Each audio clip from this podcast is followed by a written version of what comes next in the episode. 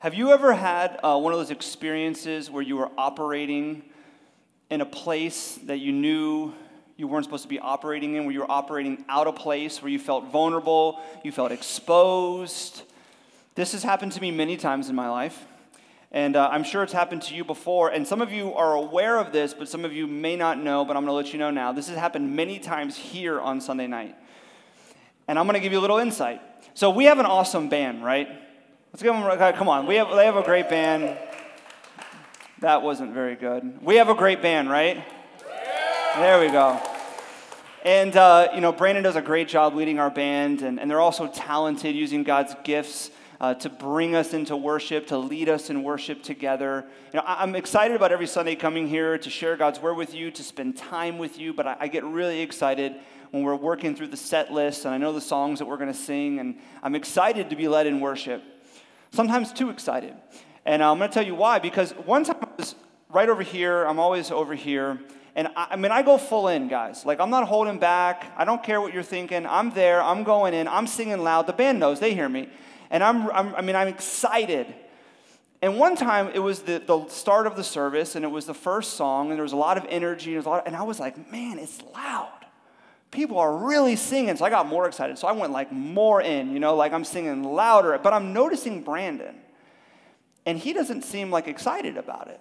He's like looking around at the band, like something's wrong, but like discreet. But I knew something was up, and I was like, what's the deal, man? Like, this is great. Like, people are really into it, you know? And after the song was over, I realized my mic was on. And uh, the loud noise was just me. And I sounded great to myself. But to like professional musicians, they're like, what? Is something wrong? Like, Trent, are the speakers messed up? Like, we mic'd the wrong person. I mean, what's happening? And I realized it was me. And I was uh, left vulnerable. And the people around, I think, knew because they could tell, like, it, it wasn't mixing. You know, like the band was on key and I was completely playing off key. But full in off key, you know? And this has happened twice. Um, it'll probably happen again. So keep coming, and you'll, if it's really loud, you know my mic is on. If something sounds off, it's because of me. But you know, this happens in life a lot, right? Like there's moments in life, maybe you haven't had a mic that was left on during a worship service that's like your biggest nightmare ever. But maybe you've had other moments, right? Professional moments and relationships and friend circles, different environments where you're kind of left exposed. You know, like you feel vulnerable. You're operating in a way where you're different from everyone else, and everyone's kind of playing to this key, and you're playing off key to a, uh, you know, beating to a different drum, and it, it's kind of terrifying when you're there. You know, tonight in, in Esther chapter 3, we actually see that God calls us oftentimes to play off key on purpose. And that it's scary, it's terrifying. He calls us to stand up when everyone else is kneeling. He calls us to play to a different song when everyone else is playing the same tune. But before we jump into chapter 3 that Sierra read to us this evening, I want to kind of recap where we started. We launched the series called Instrument. What does it mean to be an instrument of God in the book of Esther last week? And we went through two chapters. And what we saw was this there's this king whose name is Ahasuerus, but he's really known uh, in history as Xerxes, his King Xerxes. And he is a brutal and he's a jealous king. And he is drunk one night. He's having this huge party. He drinks a lot. He has all these parties. He gets drunk and he decides that he wants to bring out his queen, whose name is Queen Vashti, and he wants to parade her around so everyone can see how beautiful his queen is. This has probably happened many, many, many times. And this one moment, Queen Vashti decides, no, like, I'm not going to go along with this objectification. You're a sexist, and I'm not coming. Like, I'm, I'm staying in the chambers. And King Xerxes is not happy about it. He's humiliated. And so he gets with his advisors, and they try to make a decision on what they're going to do. They decide to depose. We don't know whether they killed Queen Vashti or they just, like, kind of kicked her out of the kingdom. But they depose her, and they say, listen, this is unacceptable. We can't have this happen, this kind of rebellion. So we're going to open up a new competition for a new queen. And so the king launches a beauty and sex competition that takes place over many years. Yes, the Bible's real, guys. It is, it is the most real movie and TV show you've ever seen. He opens this.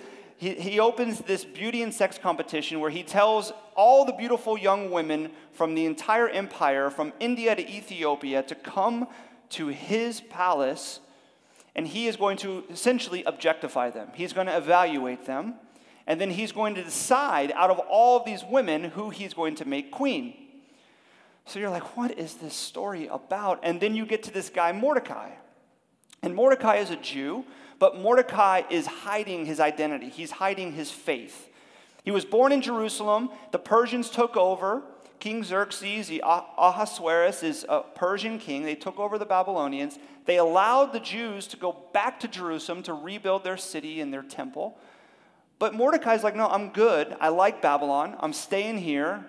I'm going to kind of stay outside of Jerusalem. I'm going to go to Susa. I'm going to spend time kind of taking advantage of these new opportunities. No one knows that I'm a person of faith. No one knows that I'm a Jew. And I'm going to try to make something of myself. And he's raising his cousin, whose name is Esther. But she's also hiding her identity as a person of faith because her Jewish name is Hadassah, but she goes by Esther. And he's raising her because Esther's parents have died. And when the beauty and sex competition gets opened up, Mordecai says, Hey, you need to go. And you're like, What? So Esther goes. Mordecai tells her to go. Don't tell anyone you're a Jew because then you can't become queen. Enter the competition, try to become queen. And then Esther says, seeks to win the king's favor to be made queen. And you're left in this really uncomfortable position as a reader because Mordecai and Esther are being set up as the people to cheer for, but they're really uncomfortable and they make moral decisions that are not justifiable. They're like not your typical hero, and that's on purpose. You see, the author is silent about their intentions and their motives because the author wants you to identify with them. The author wants you to say, Yeah, I'm like Mordecai. I'm like Esther. I'm flawed and I'm broken and I bend to culture and I take advantage of opportunities I shouldn't. And I celebrate things I shouldn't. And I have a really hard time navigating my faith in a culture that is hostile to my faith. And so, coincidentally, when Esther gets brought into the harem, the king notices her, he falls in love with her, he makes her queen. And then, coincidentally, Mordecai, after that, hears about a plot to kill the king and he tells Esther, who tells the king, and now Esther's relationship with the king is very deep. Her influence is strong, and Mordecai is known by the king as a person of loyalty. And this all just seems like one big coincidence. But what we saw last week is that there's no such thing as coincidence. Albert Einstein said that coincidence is just God's way of remaining anonymous. That God is involved in our lives even when He's silent. You see, God is never actually mentioned and he never speaks in this book, but yet he is present throughout all of it. Your coincidences are actually God working providentially in your life. He is faithful and he is working out his good plan for those that love him. And you can trust him. His plan is going to be pushed forward in your life regardless of your good or bad decisions. So last week we looked at that, and then tonight we pick up in chapter 3 it takes place five years later. And here's what's happened Esther's queen, Mordecai's just kind of gone about his business, he's living his life. And there's this man named Haman who has been elevated to number two. He's the king's right hand man, and there's been a decree that everyone has to bow to him. And so this is where we pick up in, chap- in verse 2. It says, And all the king's servants who were at the king's gate bowed down and paid homage to Haman. For the king had so commanded concerning him, but Mordecai did not bow down or pay homage. Then the king's servants who were at the king's gate said to Mordecai, Why do you transgress the king's commands? You see, to this point, Mordecai has completely hid his identity. Nobody knows that he's a person of faith, nobody knows that he's a Jew. He's just looked and acted and dressed and spoke like everyone else there's this decree to now bow down and pay homage or to worship Haman.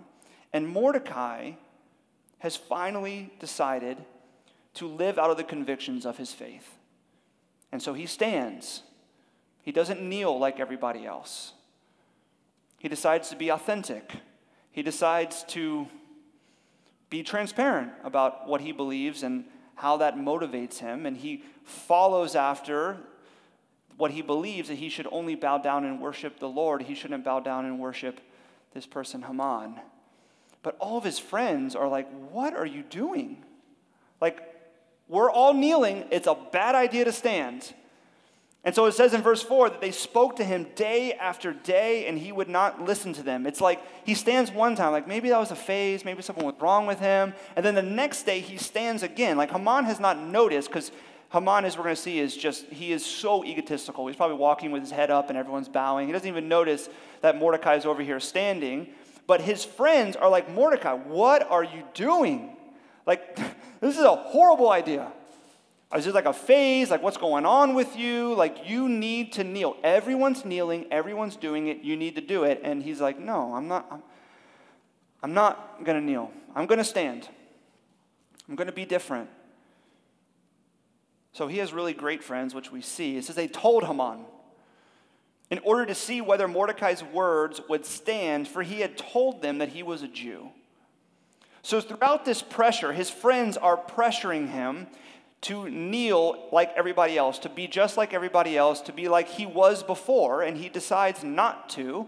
And so, at some point, he says to them, I'm not going to kneel because I know I've never told you this before, but um, I'm a Jew. I'm a person of faith. I believe in God. They're like, You're a what?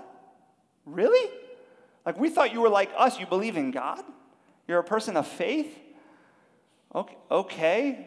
So, what they do is they say, we're going to see how authentic this faith is. You know, is this just like another phase? We want to get our friend back. And so they go to Haman and say, hey, there's, there's this guy. You're not noticing him because you're just, you know, so into yourself, but it's okay. We like it. There's this guy who's not kneeling. His name's Mordecai. And, and um, he's uh, like, he believes in God. Have you ever had this happen? Right? You're, you're navigating a culture that it's difficult to figure out how to make different decisions. You're making professional decisions, social decisions, relationship de- decisions, and you have this conviction that you've been making a decision that isn't authentic to what you believe. And so you decide to stand up when everyone else is kneeling. You've been going along with everyone else, you've been playing to the same song, you've been playing the same key. You decide to finally play off key to kind of like expose yourself, be vulnerable, identify with your faith, and your friends are like, hey, what, what are you doing? Like, you're killing our vibe. You know, like, what, you've been doing this before. You've been going along with this before. You've been celebrating this before. You've been engaging in these things before. And now you're going to, like, stand up and not be about that? And then you, you take a really deep breath and you say, um, the, re- the, the reason is is because like I'm, I'm, a Christian, you know. Like you're a what? I'm a, I'm a Christian. I, uh, I believe in God. Like you go to church? Yeah. Um, yes. On Sundays at five. You're not. I thought you were watching Netflix on Sundays at five. No, no, no. I, yeah, I know I told you that, but no. I actually I go to church on Sundays at five, and uh, I just feel like I know I know I've been doing that, but I, I feel like I should stand up for what I believe is, is true and, and what I believe is right. And your friends don't tell you this, but then they begin to bring up opportunities and different scenarios to see whether your faith will stand. Whether you'll keep standing firm in the position that you've revealed, to see whether or not your faith is a phase or whether it's just superficial or you ever felt like that? You ever had that happen? It's, it's scary, right? It's so much easier to kneel when everyone is kneeling than to stand up and to be exposed, to feel like your mic is on, right? It's terrifying. It's really, really difficult. And Mordecai here is feeling all of that because his whole life He's just looked and acted like everyone else, and now he's finally deciding to stand up for what he believes, and he's being vulnerable and exposing his faith, and it's terrifying. He doesn't know what's going to happen to him. There's a really interesting detail in this passage, too. It, it says that Haman is an Agagite. And this is like one of those details when you're reading, you just kind of like brush through. But if you have like a study Bible or a commentary, maybe you picked up on it. There's so much depth in all these little things in God's Word, which is so exciting. But what that means is that back from the very beginning of human history, there was a group of people that were at odds with God's people, that were constantly looking to destroy and, and to take advantage of and to take over the Israelites, God's people. And they were known as the Amalekites. You read about them many, many times in the Old Testament. And when the first king of Israel is established, King Saul, he's at war and he's at odds with the Amalekites. And the king of the Amalekites is named King Agag. And from this point on, the people that are enemies of God, that are hostile to God, that are not people of faith, are known as Agagites. And so here the author is saying that Haman is an Agagite. He is an enemy of God. He's going to prove that to be true. That he is hostile to God. He is hostile to, to faith in the God of Scripture. And so Mordecai has decided to finally stand up to someone or to something that is an enemy of God, that is hostile to his faith that he claims. And it's a very vulnerable position and a scary position. You know, I think there's countless times in our lives where we we're faced with those decisions, right? Where, where we decide to stand up to something that we believe is hostile to our faith, that is an enemy of God. And it's a difficult decision because it's so much easier just to play to the same key. It's so much easier to kneel when everyone is kneeling. You know, we all play to the music of culture, but God calls us to play off key. His call is many times to play off key. It is to stand when everyone is kneeling. And so Mordecai finally does this, but Haman is not amused. And it says in verse 5 that Haman saw that Mordecai did not bow down and pay homage to him, and Haman was filled with fury. Another interesting detail is that the word for wrath in the Old Testament is hema, which sounds a lot like Haman, has a very close connection.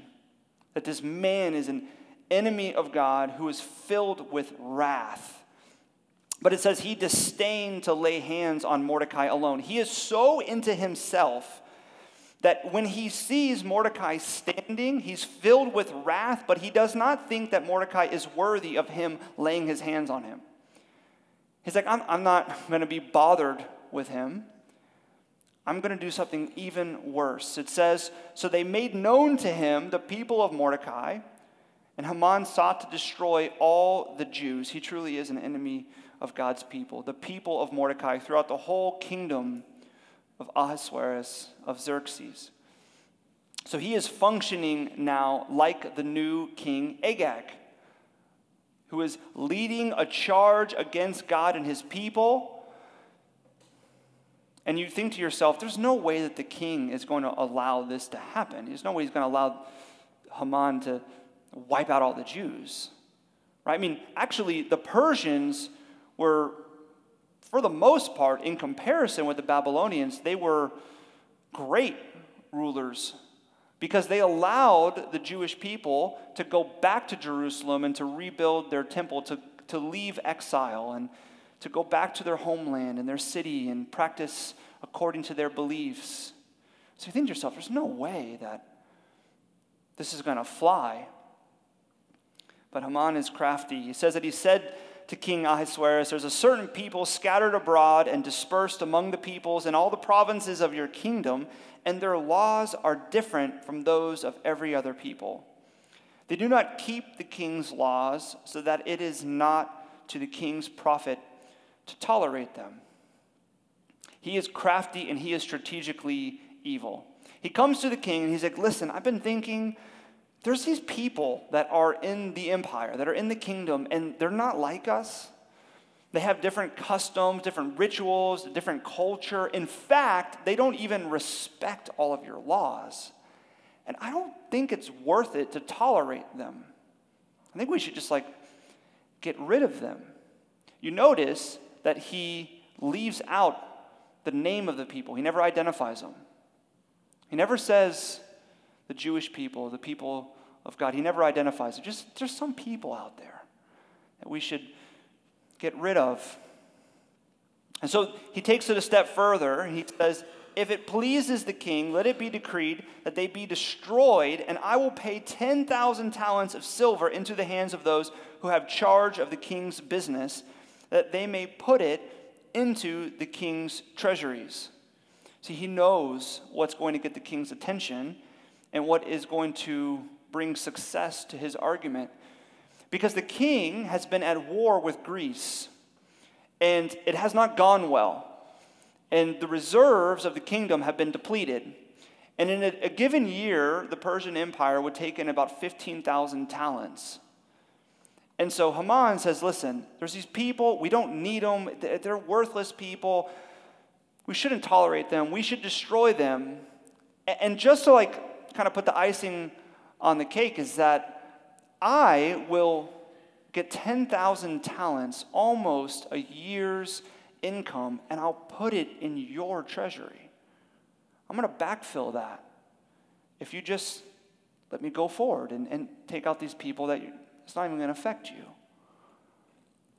So the king took his signet ring from his hand and he gave it to Haman the Agagite, the son of Hammedatha, an enemy of the Jews. And he said to Haman, The money is given to you, the people also, to do with them as it seems good to you.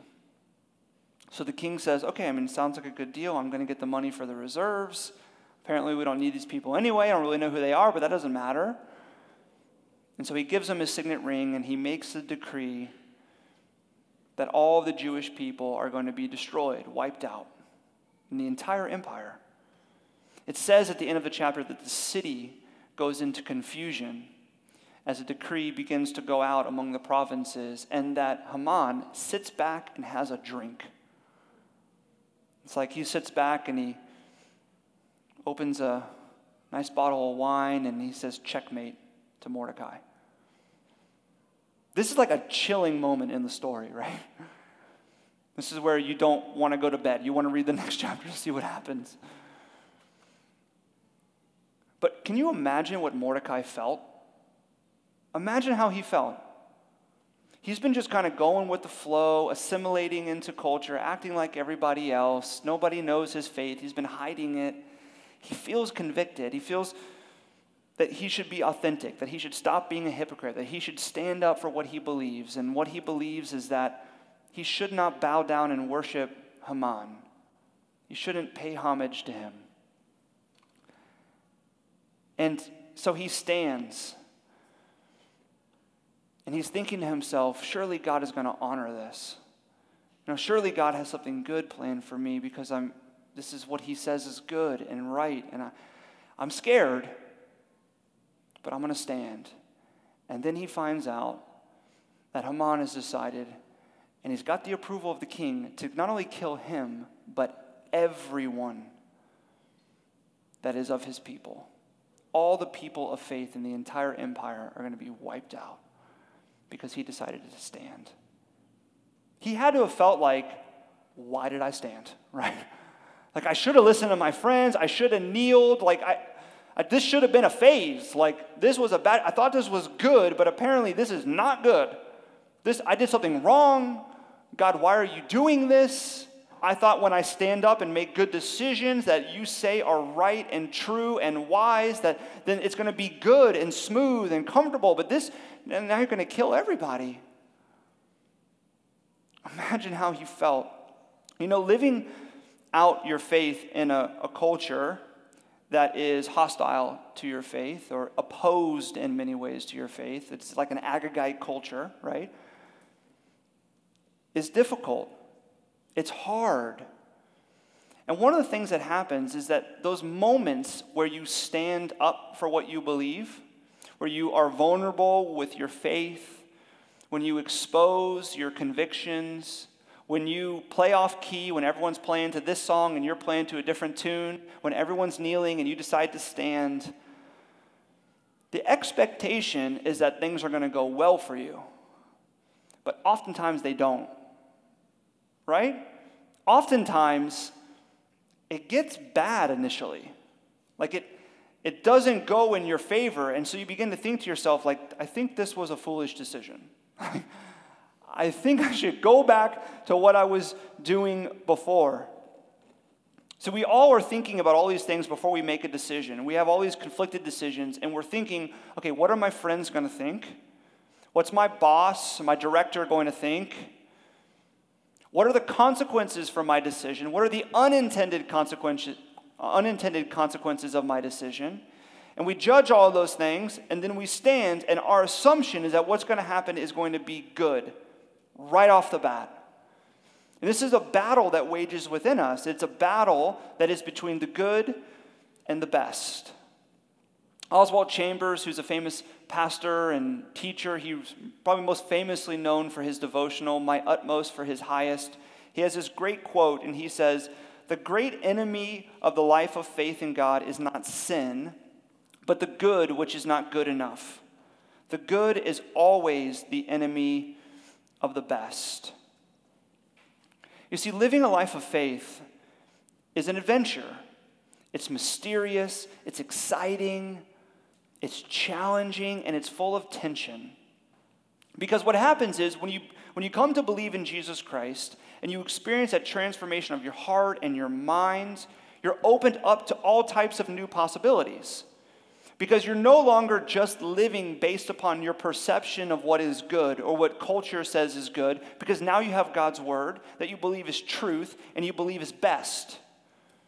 And so now there's all this tension that you feel and all the different conflicted decisions that you're going to make, which is do I trust what God's word says is best for me, or do I trust what my perception of good is, or what culture says is good is, and what everyone else says is good is? Do I trust that? Or do I trust what God says is best? And this is the tension that we feel. It's a battle that we feel you see, what happens is when we play off key, when we decide to trust God's best instead of our perception or the cultural perception of good, oftentimes what happens to us is what happened to Mordecai. It doesn't go well initially, and we start to freak out. I know I do. You're like, I think I made the wrong, maybe I read that wrong. Maybe like I maybe I misinterpreted it. Maybe I should just keep going with the culture and what everyone else is doing because right now it doesn't seem right. And so we decide to, okay, I'm done standing. I'm just gonna, I'm gonna kneel again. You know, like, I'm gonna go back into it. Oh, what song were you playing? I'm gonna play that song now. Like, I was playing off key for a bit, but now I'm back. Because for some reason we have this understanding that when we play off key, when we stand up and we believe that God's best is truly God's best, that it's gonna be smooth, it's gonna be easy. It's going to be comfortable because God says it's best, so therefore it should be smooth and easy and comfortable. And when it's not, because we're so fixated on having a quick fix and we desire immediate gratification, we think that our decision was foolish. Or just go back to what was comfortable and easy because everyone else was doing it. But why do we think like that? Because nothing in life that we cherish is found easily. Nothing. Dynamic careers and businesses are found through walking a rocky road where you fall in traps and you have to crawl out of it. And you have many, many hardships, many seasons of struggle.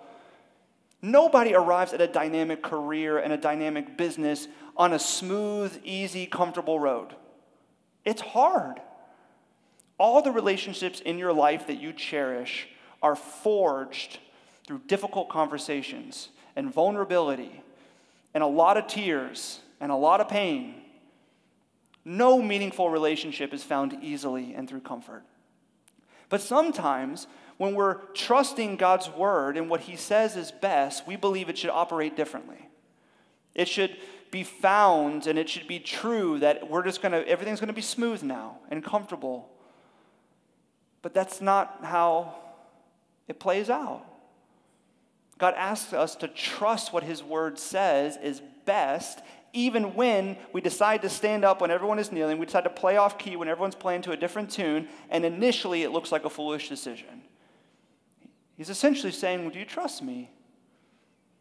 See, God's promise to us is this when you walk with Him, when you trust Him, when you follow Him, there's going to be suffering. You're going to fall.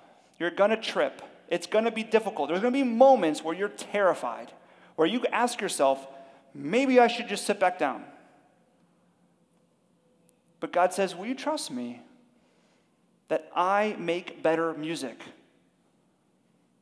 That my word is better than your perception of good? That what I offer is, in fact, joy and beauty and life and flourishing. You're gonna, it's going to be a, a little bit of a rocky road to get there. But it's my promise to you, as we said last week, that He is working all things, everything, not some things, all things, for the good of those who love Him. It's a challenge to believe it, but God is asking us do you believe that when you play off key, that you're actually going to make better music? that it's actually better than what you perceive or what culture says is good. And see, here's the thing we should trust the promises of God. We should trust that what he says is good is in fact best. Here's why because Jesus played off key for you. Jesus did not kneel when everyone else was kneeling, he stood. There's a very beginning of Jesus' life. He goes into the desert to fast and to pray to begin his public ministry, and he's tempted there by the, by the, the devil. And the devil comes to him and he says, Listen, I know what you want. I can give you everything you desire. All you have to do is bow down and worship me. If you bow down and worship me, I'll give you everything you want. And Jesus' response is that he will only worship the Lord God and serve Him only. He won't bow down to anything else that is hostile to Him and His Word. And you see, Jesus' life was a life that was walking a rocky road. There was suffering, there was pain. And Jesus walked that road perfectly, not for his good, but for your best. He walked through that so that you might come to find forgiveness through his death on the cross and his sacrificing of his perfect life as a payment for your sin, that you might find forgiveness in God, that you might find relationship with the God that made you and loves you, that you might find a vision for your life so you can actually trust God's word as good. And you can live in that tension and say, God, I'm going to trust you instead of what I believe. I believe that you know more than me. And even in the hardship and even in the suffering, even when it looks like that was a bad decision, someone just made a decree that it's for my life and everyone around me, I'm going to trust you. You see, Jesus walked that road for us.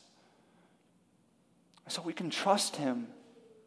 You see, sometimes when you play off key to everyone else around you, it looks like you're creating bad music. It's like, what are they doing? That is not good for their career. That is not good for their social status. That is not good for their relationships. But in God's orchestra, when you play off key, you're actually playing on key. And you're making better music. And God reminds you of that as you take step after step with Him. It doesn't mean that it's not scary and terrifying, but you come to experience God's promises are true and you don't miss out on what He has for you. My prayer is that all of us here, we really trust and believe the words of Psalm 16:11. Here's what it says. You make known to me the path of life. And in your presence there is fullness of joy. At your right hand are pleasures forevermore.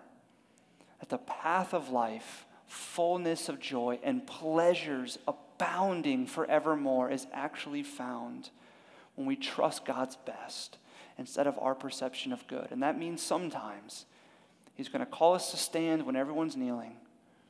He's going to call us to play off key when everyone's playing to a different song. Will you pray with me?